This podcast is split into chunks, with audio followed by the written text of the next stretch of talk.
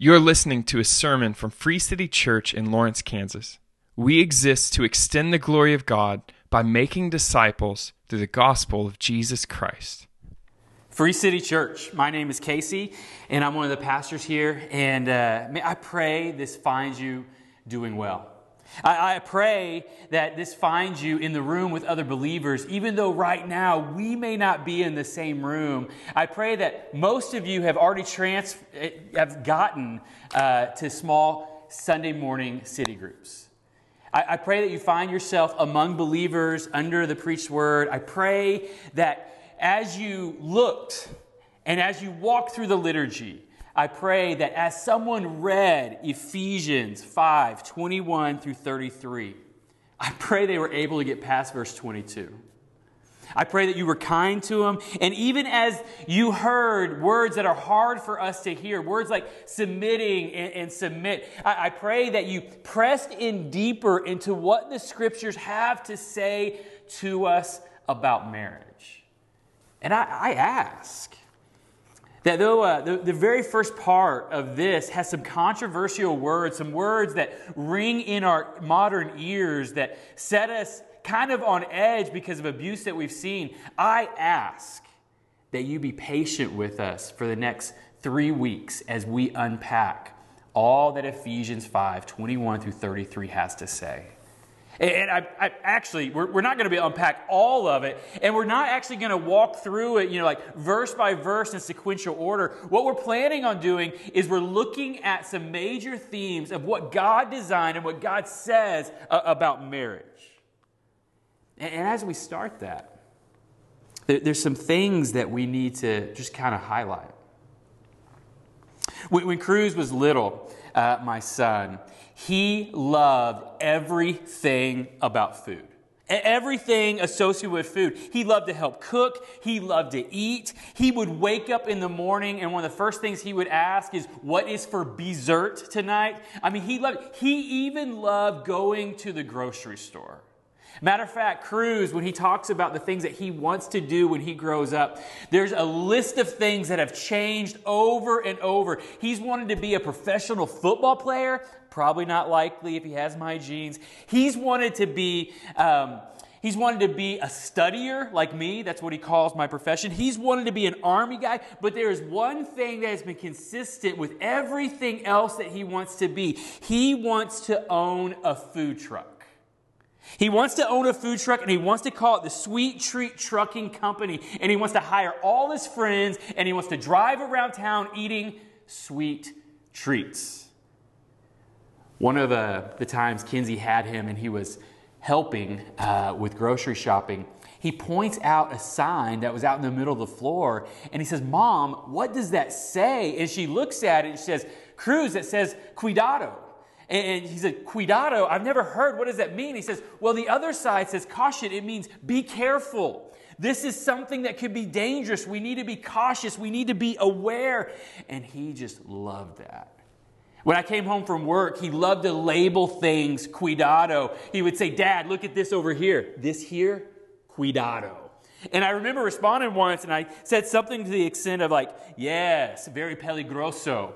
And I think I said to him, that's very dangerous, but I'm not even 100% sure. But he loved to point out things that were dangerous. You know, as we step into this text and as we walk like we need to walk the last several weeks, still working out this pandemic thing, and now so many things in our culture being exposed. And I actually just want to say this that there is actually nothing in our culture now that the pandemic brought, or there's nothing in our culture now that the death of George Floyd brought in. It was already here, it's just been exposed. And there's so many things as we walk around it that we need to label cuidado. We need to label as we need to be cautious. You know, one of those things, you know, is that we can be blind to so many things. You know, last week we talked about uh, the blindness of our sin nature, that sin is much more like being than doing, and it loves to hide. Like there's a deep blindness in all of us that the Holy Spirit of God is leading us to understand and to confront. But there are things in us that we are blind to. And we need to know this. Like, like we need to know this. Like you need to know that there is a huge danger for you to want to hear something a certain way, for you want to see something a certain way, for you want to like understand something a certain way. There is a nature inside of us that loves to hide that we can be blind to. Like I do this. Almost a year ago this week, like a year to the date, one day this week, Kinsey remember the date. Quinn broke her arm. She fell out of her bunk bed and she broke her arm. It was late at night. And the first thing I did on examining it was I declared it's not broken. I didn't have any evidence. I mean, obviously it wasn't like mangled or sticking out in some weird degree, but I declared it's not broken because I didn't want it to be broken. I, I didn't want it to be broken.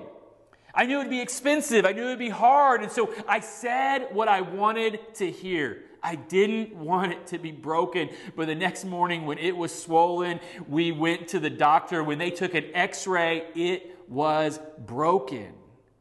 And I didn't want it to be broken because we've been receiving bills for almost an entire year from that broken arm. Like, sometimes I am at danger of hearing things, seeing things, interpreting things on what I want them to say. We, we are in danger of doing this with evidence all around us. We are in danger of looking at the situation of what has unfolded in the last few weeks with the death of George Floyd or and the protests. We are in danger of looking at those and making the evidence say what we want it to say.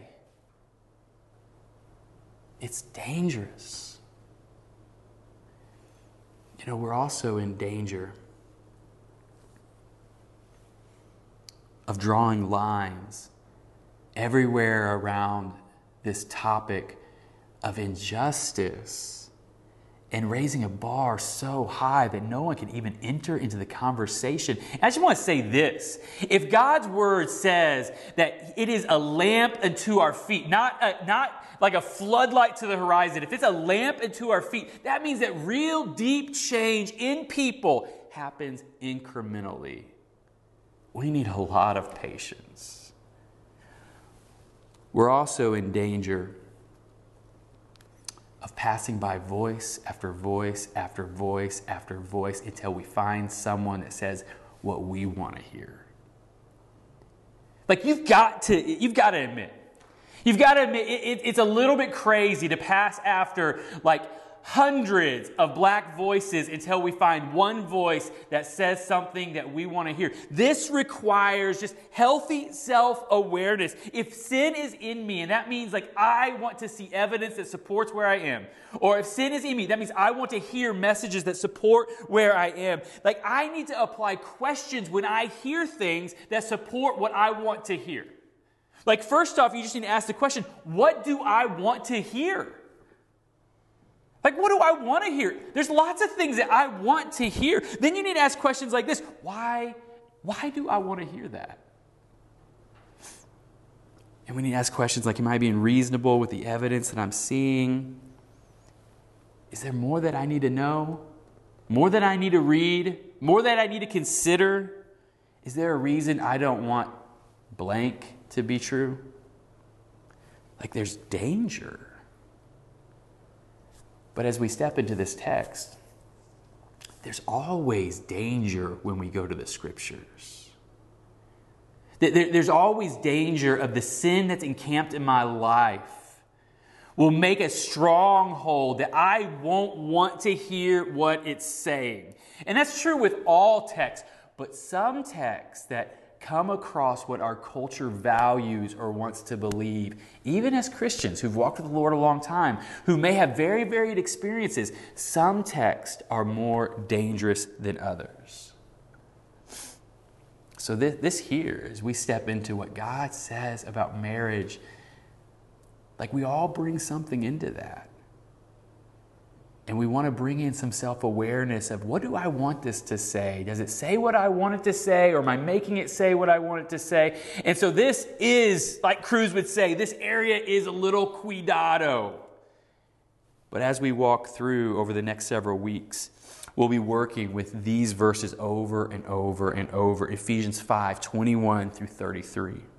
Here, Paul tackles uh, the subject of marriage. He's going to go on to say that being a Christian should affect the way you raise your kids, the way you parent, the way you work, even the way that we battle spiritual darkness. But here, he has so much to say about Christian marriage. He, he's going to say this. He's going to say the gospel should change the way you do marriage. He, he's going to say the gospel should add some sort of like otherworldly effect upon your marriage that reflects something beautiful about his relationship with the church, something beautiful about how he has approached us and what he's doing in us. He's going to say that he wants to display a beautiful picture of the life, death, and resurrection love that drew sinners to him and beautifies them as he is with them in the marriage. He's going to say all kinds of things.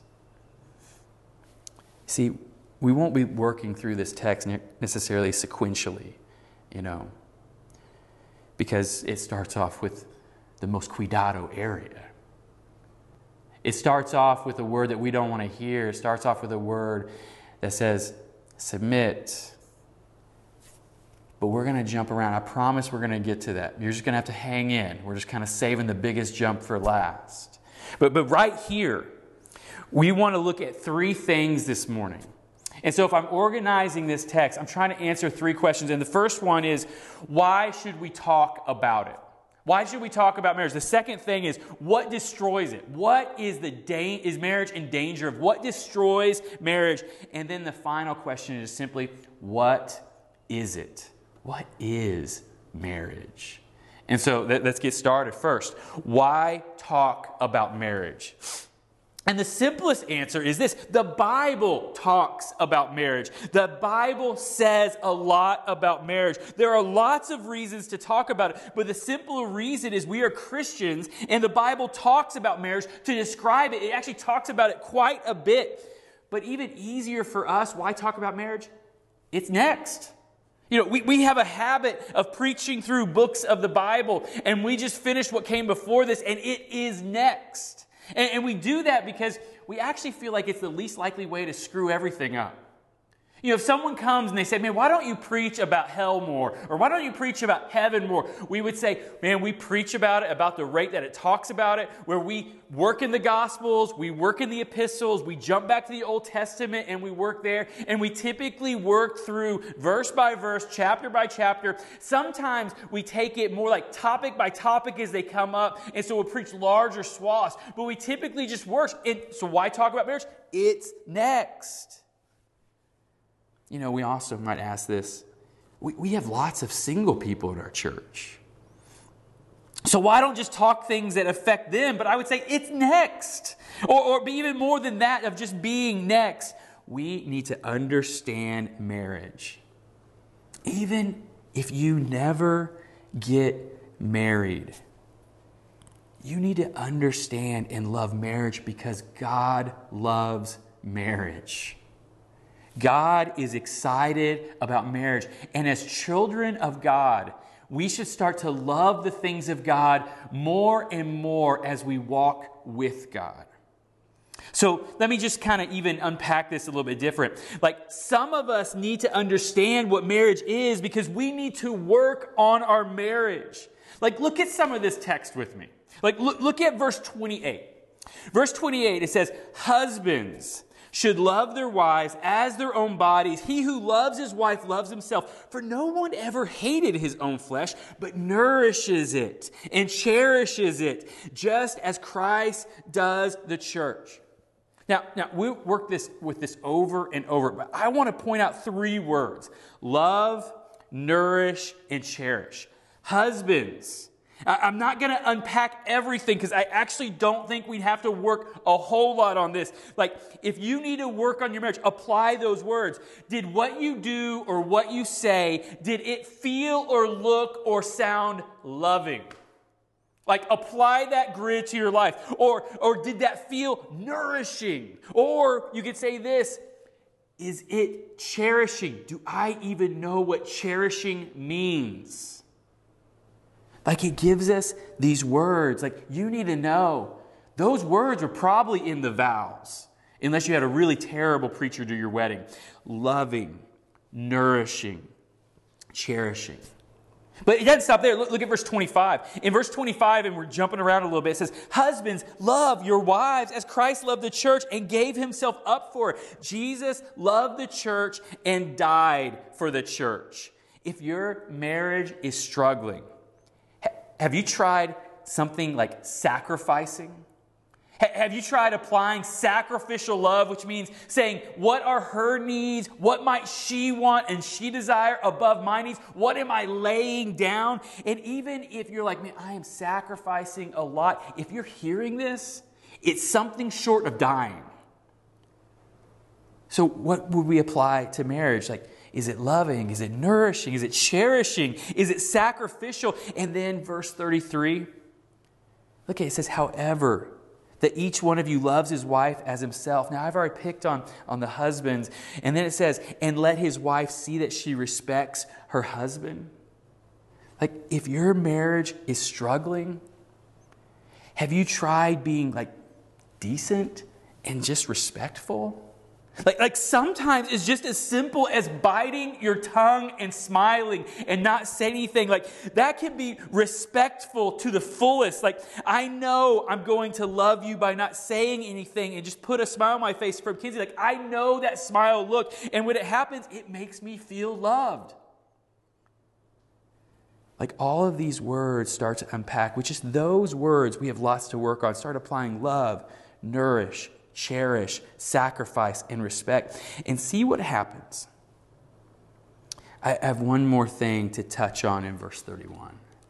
In verse 31, it says, and this describes like the permanency of marriage. It says this Therefore, a man shall leave his father and mother and hold fast to his wife. The two shall become one flesh.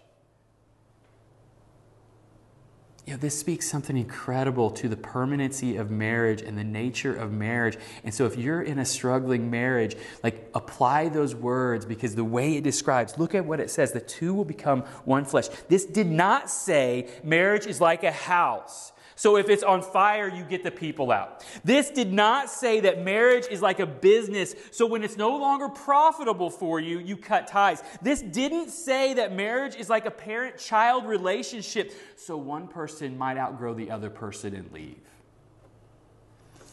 This says marriage is like one flesh, and that means one organism. God says that marriage is like the relationship that you have with, your legs.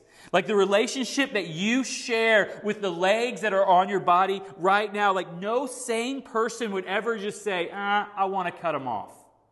Now, like when you look at your legs, like sometimes legs get broken or hurt, and what do you do? You mend them and give them time to heal. Sometimes legs disappoint you in your appearance. And what do you do? You preach in jeans so people don't look at your legs. Sometimes, like, legs are weaker than they should. So what do you do? You press them to make them stronger. Don't skip leg day. You're going to look weird. Like you press it to make it stronger. And you might be saying this right now. Like, listen, I, have seen war, war movies, like Civil War movies, and they cut off legs all the time, but no one wants to cut them off. It's only in the darkest and most drastic circumstances when gangrene is setting in and it's going to take your life that the Bible would look at a marriage and say, it's permitted to divorce. And so, if this finds you and you're in a struggling marriage, it gives words for us to apply, but also gives this lofty thing of what marriage is. Is there ever a reason to dissolve your marriage? It's permitted in drastic circumstances. but never because you think there's a more suitable or better pair of legs out there. And, and, and never because you think there's another pair of legs that are going to make you happier. Like the first reason, like, why do we talk about this? We talk about it to instruct marriages, my marriage, lots of marriages out there. We need to apply these biblical words. You know, the other reason is others need to understand what marriage is because they might want to be married too badly. In verse 26 and 27, it, it, it, goes on and it adds these words sanctifying and washing. Like there's a sanctifying effect and a washing effect of marriage. And that means, like, if there's a deep, deep stain in your soul, like a deep stain, like deep stains have to be scrubbed really, really hard. And so you need to know that sometimes marriage is not just all romance. It's not just all sex. It's not just all butterflies. Like sometimes it's difficult, but you think the reality of marriage is going to fix things that it won't fix. It's just going to expose things under those things that you didn't know were there. See, the danger for some people is they really, really, really want to be married, and that's okay to want to be married, but they really, really want to be married, and they're in danger of getting across the aisle from someone they shouldn't be married because they're not in love with that person, they're in love with the idea of marriage. And so we need to know what marriage is. Because even if you step into marriage and it was just kind of like, I just really, really, really want to be married, and then you find out later, man, I don't think I married someone who was wise for me verse 31 doesn't go away.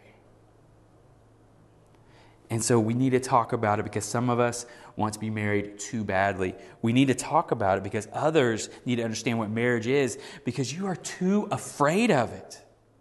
Maybe you love your freedom and independence too much. Maybe you've experienced deep hurt of a bad marriage, or, or maybe you've experienced of growing up of something way less than ideal, and you're too afraid of it, and you don't even know what it can be. So we need to talk about marriage.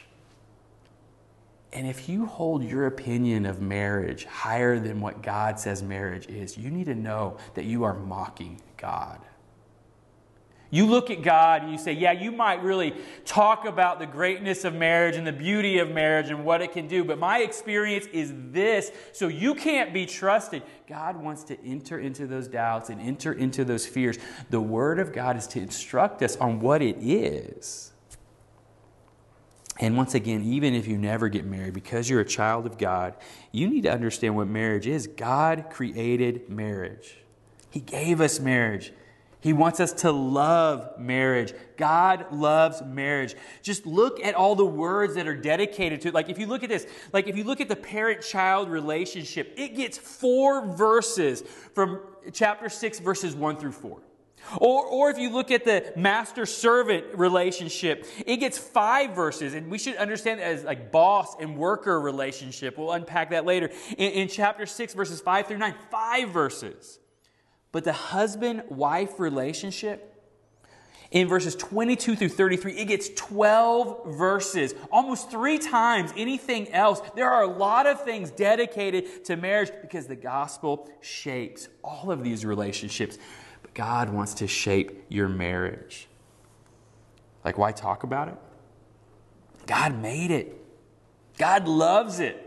God wants to instruct you in it. God wants to enter into your marriage or to shape your view of a future marriage or to make you understand what's beautiful about all marriages. And it's next. I mean, so here we are. And, and so, first, why talk about it? Second, this text tells us something about what destroys it. And just to say it very simply, selfishness destroys marriage. Like you can bring all kinds of other scenarios and other additives, and selfishness can look very, very different in one form to the other. But at the end of the day, it is selfishness that destroys marriage. Like, look at verse 21.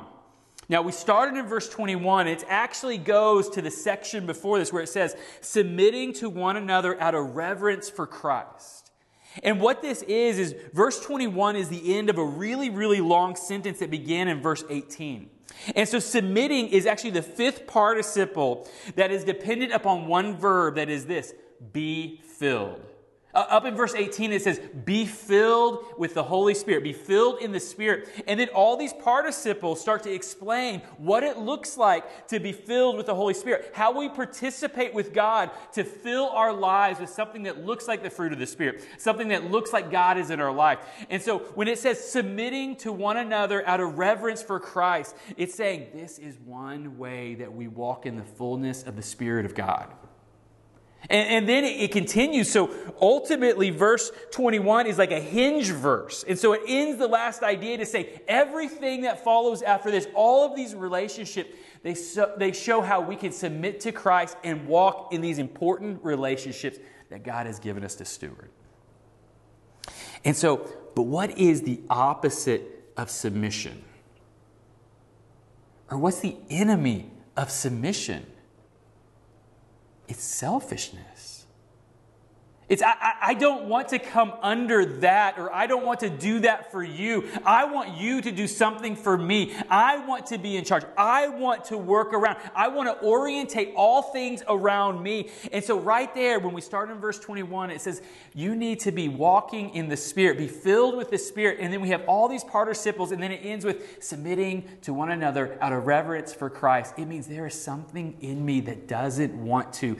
And I think the best way to describe that is selfishness. You know, and you have to deal with not just selfishness, you have to deal with your selfishness because it's the only selfishness you have access to. You know, this doesn't open up like your selfishness needs to be the biggest enemy of your marriage. Notice that I didn't say your wife's selfishness or your husband's selfishness is the biggest enemy of your marriage because you only have access to battle your selfishness directly. And so, the danger of selfishness, we would say lots of things, but selfishness, it makes you blind to your own selfishness. But it also makes you hyper aware of the other selfishness. Like, you can write down list after list in your mind of all the things that they've done to center around themselves or all the things that they did that served themselves. But then when it comes to all the things that you did, it's just kind of this open category of we all sin. The enemy of your marriage is your selfishness. You know, there's other words that we could use. We could say, self centered or self absorbed or self serving, and all of those have self, self, self. Or, or we could say words like egotistical or, or prideful. Like, like I have a thesaurus, like I could just keep going on and on and on, but they're all the words that pull everything, pull all the evidence around you. It's thinking about you. When we say the enemy of marriage is selfishness, uh, the theologians have used a Latin term, incurvatus in se which it means like there is something in you that curves everything upon yourself. It's curved around you. There is a sin nature so deep that it starts to interpret everything with what I think or what I want. Like it's so natural to us. It grows so indigenously. It doesn't need a lot of fertilizer. It can thrive all by itself. And also, when you say something in Latin, it just sounds legit. But like this natural thing in us, Martin Luther describes it like this.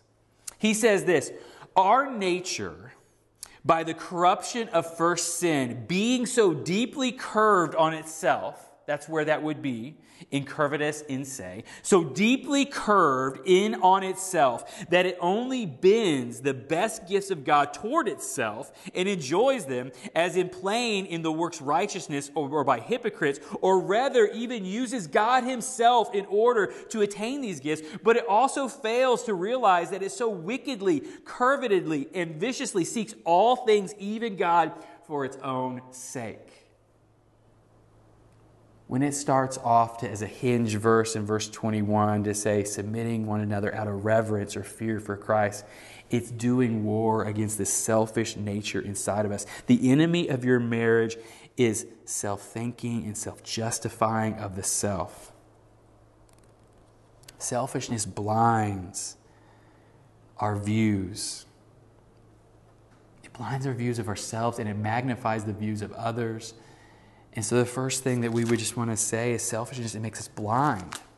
Selfishness also will always find justification to excuse actions, motives, and thoughts. And like, you, you know what that sounds like. like. It leads you to, to the most obvious backhanded apologies where you say, like, hey, babe, I, I am so, I can't believe you think I said that. That's not what I meant. I mean, I would never say anything like that. Like, that is a nice way of saying, I am so sorry, you are so stupid for thinking that's what I said. When really the reality is probably she got the message exactly what you wanted to say. You were just too scared to say it. We'll find justifications, we'll find excuses. We won't want to deal with it. It always builds a justifying excuse. And so when we say, What's the enemy of marriage? And I'm saying it's your selfishness. Obviously, when both people look at one another and say, My personal selfishness is the biggest enemy of this marriage, you're going to find deep, deep intimacy and happiness and joy. There will be an intimacy that is treasured and that is warm, that will shine like a city on a hill.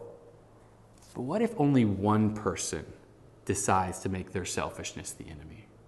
Even if just one person decides to do that, I still argue that it is a step in the right direction and it will make change.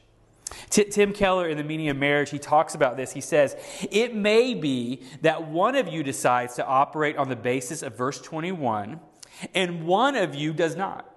In this case, let's say you are the only one who decides my selfishness is the thing I'm going to work on. What will happen? Usually, there's not much immediate response from the other side, but often over time, your attitude and behavior will begin to soften your partners. He or she can see the pains you are taking, and it will be easier for your spouse to admit his or her faults because you are no longer always talking about them yourself. So, if both of you decide to work on your selfishness as a minister to the other, the prospects of your marriage are great. But even if only one of you does it, your prospects are still good. Your selfishness will always be able to find a way to justify. But it can start to stop with you. You know, the first thing, why do we need to talk about this? And the answer is because God talks about it a lot. The, the, the second thing, what is the enemy of all marriages? And it's your selfishness, and you have access to your selfishness in a way no one else does. And so we must talk about this. But then finally, what, what is marriage? Like, like, what is it? You know, it, it's so commonplace, but like if we talk about it, like marriage is different from all other relationships because you have to file with the government to do it. You know, you don't fill out any paperwork to be friends with someone. But if you want to marry someone, you fill out paperwork. Like it's something different. And historically, it's been understood in a different way than we naturally understand it now. What is marriage? Marriage is a covenant made before God and others, promising future love. Like, like, the Bible is very clear that marriage is a binding promise of future love. Like, look at verse 31. In verse 31, Paul quotes from Genesis 2, and he says this Therefore, a man shall leave his father and mother and hold fast, hold fast to his wife, and the two shall become one flesh. That, that word that it says translated as hold, hold fast is translated in older translations as cleave. And so if you look at, at, that word, the cleave word, it comes from a Hebrew word called debak. It means to be glued together. Two separate entities are now held together in this really impactful way that we now treat them as one thing. And, and, so the picture of two individuals walking down, you know, in separate times, but when they leave, they leave together. You know, the picture is they come in with different last names, but when they walk out, they have the same last name. The, the picture is like up to that point, you could champion the individual. Beyond that point, we protect the union, we protect the marriage. Like it says, cleave. It's used to describe binding contracts between us and God over and over. Deuteronomy 10, verse 20, 11, 22, Joshua 22, verse 5. But it's also used all the time, especially in the Old Testament, Old and New Testament, to describe marriage. A binding relationship that's a promise about what I will do in the future. Like, like listen to what it says. Like Malachi 2, verse 14.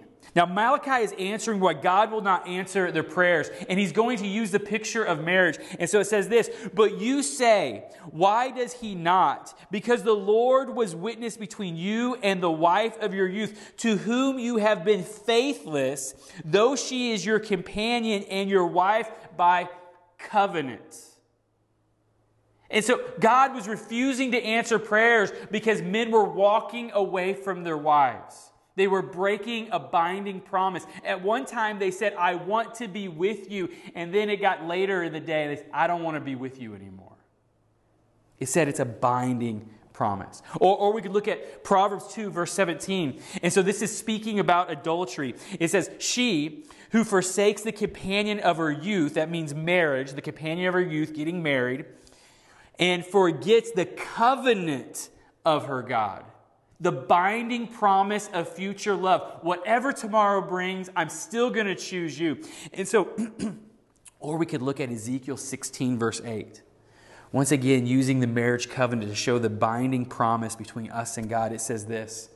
And God is talking, When I passed by you again and saw you, behold, you were at the age for love, and I spread the corner of my garment over you and covered your nakedness. I made my vow to you and entered into a covenant with you, declares the Lord, and you became mine. When the Bible talks about a binding promise, it's talking about this kind of marriage relationship that's future oriented, that I will choose you. I mean, marriage is not just because you say, I love you. I mean, you say I love you to, to a lot of people, but you're not married to a marriage is something different. Marriage is saying, I will choose to love you no matter what tomorrow looks like. I mean, I, I, know weddings have been a little bit different during this pandemic thing, and so maybe you're not going to as many. But I mean, think about the vows. I'm to love you even if we're rich or if we're poor. I'm to love you if we're sick or if we're healthy. I'm going to love you until death do we part. That doesn't mean I know I'm going to feel it. It means I'm going to choose to do loving things, and I'm promising before God and before others. Marriage is a binding promise.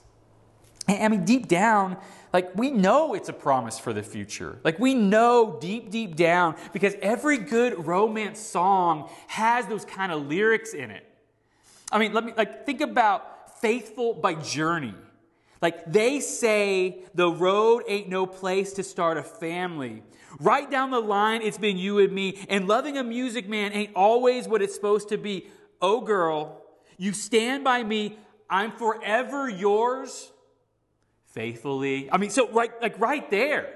Like this beautiful song says, I'm going to always be there. I'm not just saying, man, I really, really love you right now, and that's good enough. I will always be there. Or, or, or think about like Whitney Houston in The Bodyguard. I will always love you. Like, if I should stay, I would only be in your way, so I'll go, but I know I'll think of you every step of the way, and I I, I, I, I, I will always love you. Will always love you, my darling you. And then there's like some mmm going on. I mean, she's saying, I'm making a promise about the future. It might be difficult. And if you saw the movie, it did get difficult. But I will choose to love you. All the beautiful music and poetry, like when it describes love, it always goes to this place of I will always be there. And that is something we have deep in our hearts. Like, I want to know are you going to love me when your life rubs against my life and it exposes something ugly in my life? I, I, I want to know are you going to be there when you find out just how sloppy I am, or how lazy I am, or how driven I can be? I want to know if you're going to love me when I tell you the story of what happened to me that I haven't told anyone. I want to know are you going to love me when I gamble all in on something and it just doesn't work out? That's what marriage is. Marriage is much, much, much more than a declaration of present love. It is a binding promise of future love, no matter what tomorrow brings. I will love you.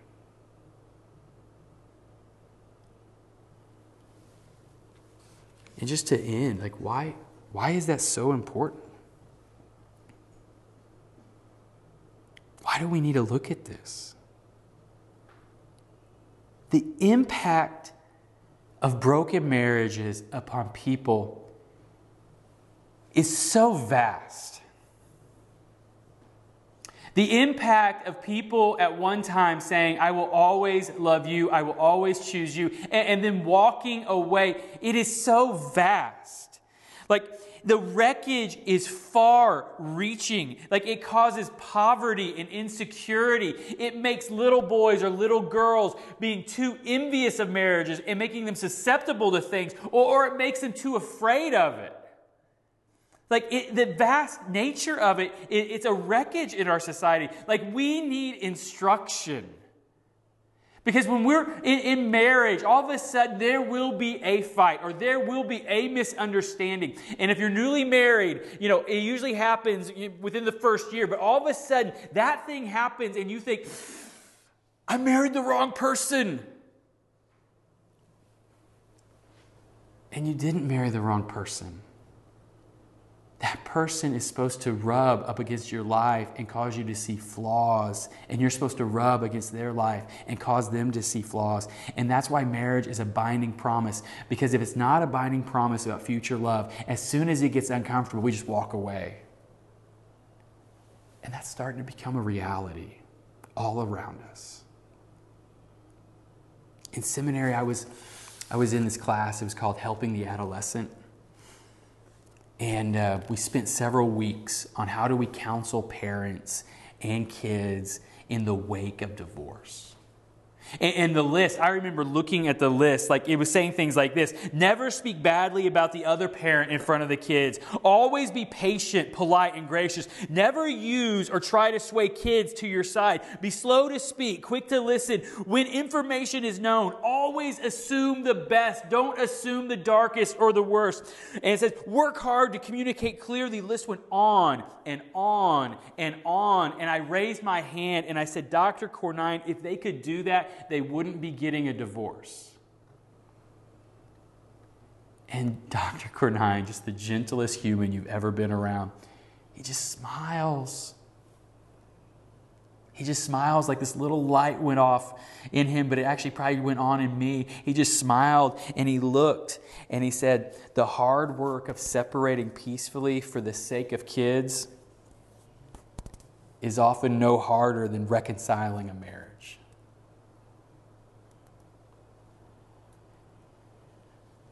Which is usually the best for kids by far. When the Bible talks about marriage, it talks about it in this beautiful and gracious way. It also talks about marriage in this very heavy way.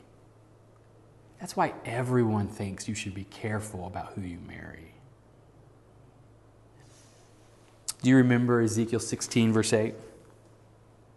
It says, When I passed by you again, and this is God walking by and seeing us stranded upon a road with no help or no beauty about us, with nothing to offer. When I passed by you again and saw you, behold, you were at the age of love, and I spread the corner of my garment over you and covered your nakedness. Need and shame, he covered it.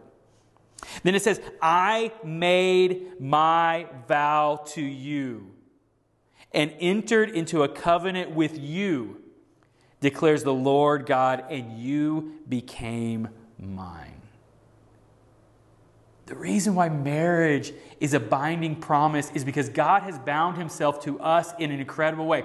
He says, I made a vow to you. I bound myself to you, and you became mine. Like, there's no place in this where the proposal is coming the other way. God walked by, saw need, and was moved by compassion, and entered in and made promises to us made promises to us. Like it is Him stopping, clothing you, promising us faithfulness. It is the covenant with God that changes us. It makes us the kind of humanity that we're supposed to be.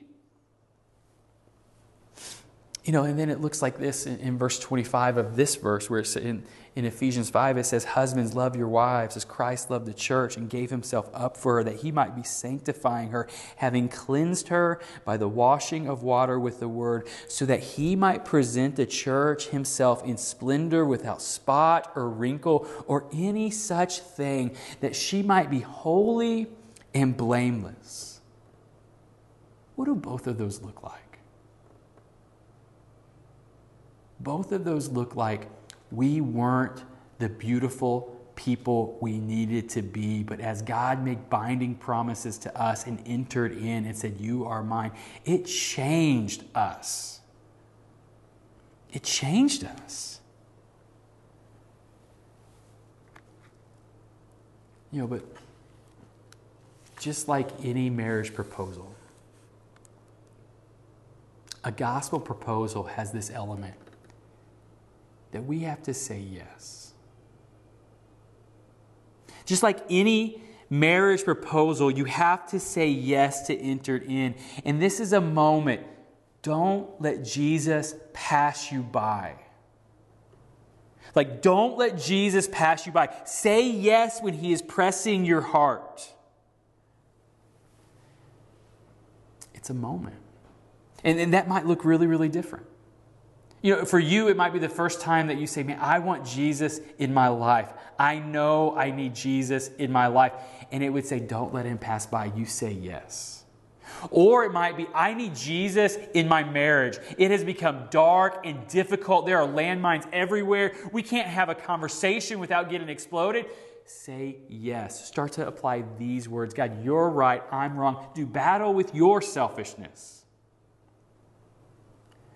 Or in your singleness, you might just be too afraid of marriage or too wanting of marriage, and you just need to say yes to Jesus. Whatever He has for you, He is good. You see, we saw something in Ezekiel 16 about this entering in this binding covenant and it made us beautiful. We saw something in Ephesians 5 25 through 27 that He's working with us to make us holy without blameless, to make us beautiful. And then we jump to the very end of the Bible in Revelations 22 17. And it says, The Spirit and the bride say, Come. And let the one who hear say, Come. And let the one who is thirsty come. And let the one who desires to take the water of life without price come. This is me saying right now that if you want this, come. If the failings of this world have made you thirsty, come. If the hurting of your marriage has made you hungry, come. If the long waiting has made you desirous, come. The life giving, soul filling water of salvation has been paid for with Jesus' life, death, and resurrection. The scriptures say, Come. But once again, like, like Cruz labeling areas, cuidado, this is dangerous. We're in danger of saying, I'll come later. Or, or, we're in danger of looking at the invitation to start to work on my marriage and saying, uh, it's going to be difficult. I'll do it later. Or we're in danger of saying, man, I know I shouldn't marry that person, but I just, God, you didn't provide someone else. This is an invitation to say, I may be in danger. God, I need you to come. Help us come. Where do you need to accept the invitation of God? Let me pray for us. Jesus, we need you. Jesus, when I look around at marriages, we are in danger. Lord, and, and, some of it, I mean, it all eventually comes that it's my responsibility and I have to but some of us started with never seeing how a relationship is done right. And so we are overly scared or overly desirous or we don't know what to do. And so, Lord, I just pray whatever that invitation is before us, we would step in it. But Lord, we're also in danger. Some of us have looked at the bride of Jesus, we've looked at your bride and we've been really, really critical.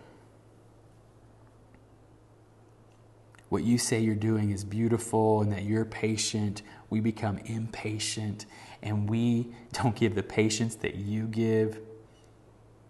And we're critical of the church and we're critical of you. Lord, I pray that this would land on ears that hear. And Lord, we would just come. In Jesus' name, amen. Free City, I love you and I'll see you soon.